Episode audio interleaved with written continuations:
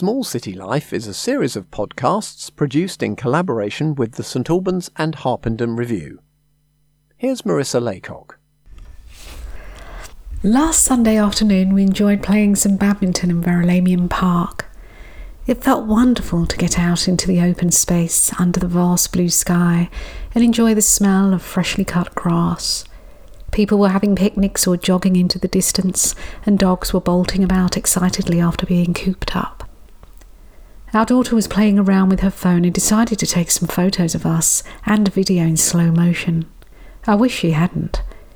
As the sun beat down, we leapt for the shuttlecock, looking quite happy, although decidedly middle aged and somewhat scruffy. I was wearing a pretty summer top, but my jeans were baggy and my trainers worn.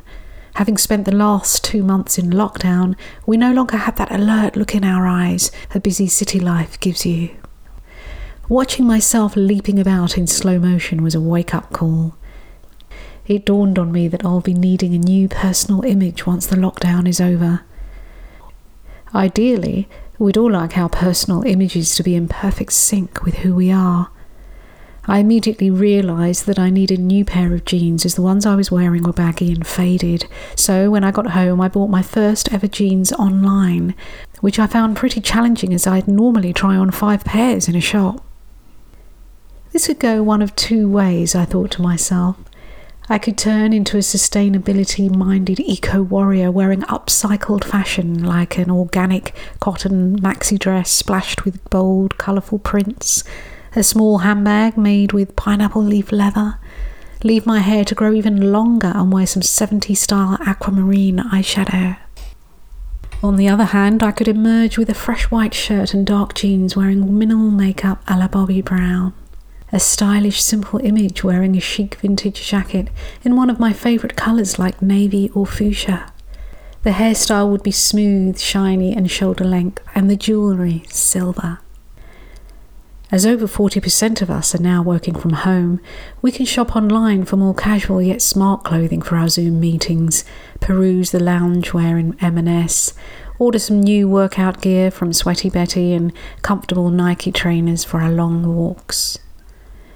Our shopping habits are undoubtedly changing, and even in China, where the pandemic is subsiding, people are mainly buying online and companies are now using more local manufacturers.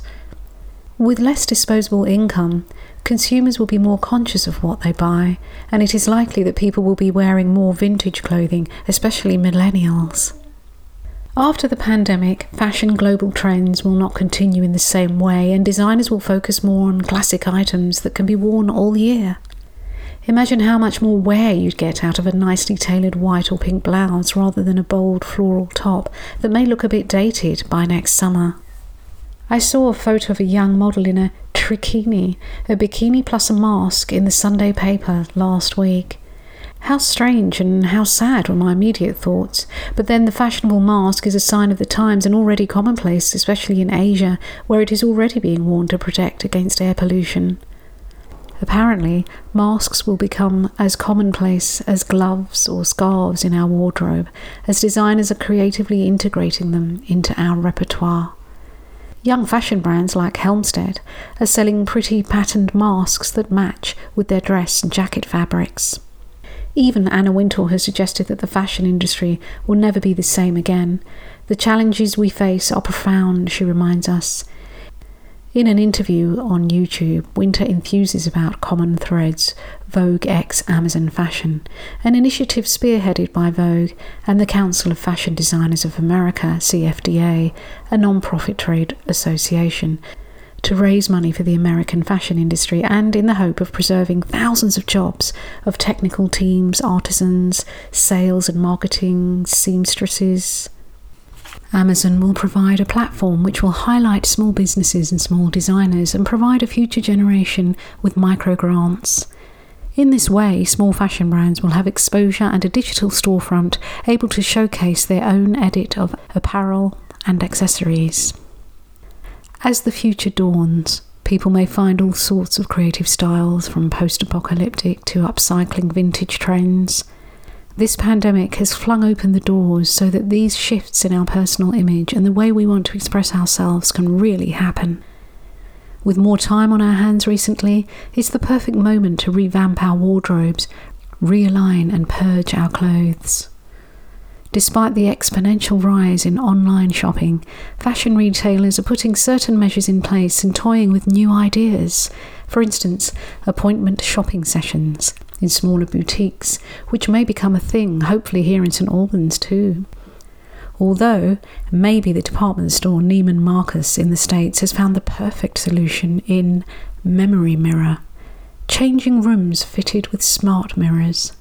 Once your image has been recorded within 8 seconds, you can virtually see how you look in a variety of diverse outfits and accessories.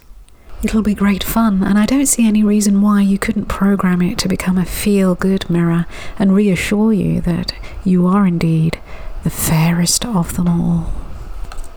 Small City Life is a series of podcasts produced in association with the St Albans and Harpenden Review. To find more of our podcasts, go to radioverulam.com. And if you'd like to support our podcasts, please go to radioverulam.com slash donate. Thank you.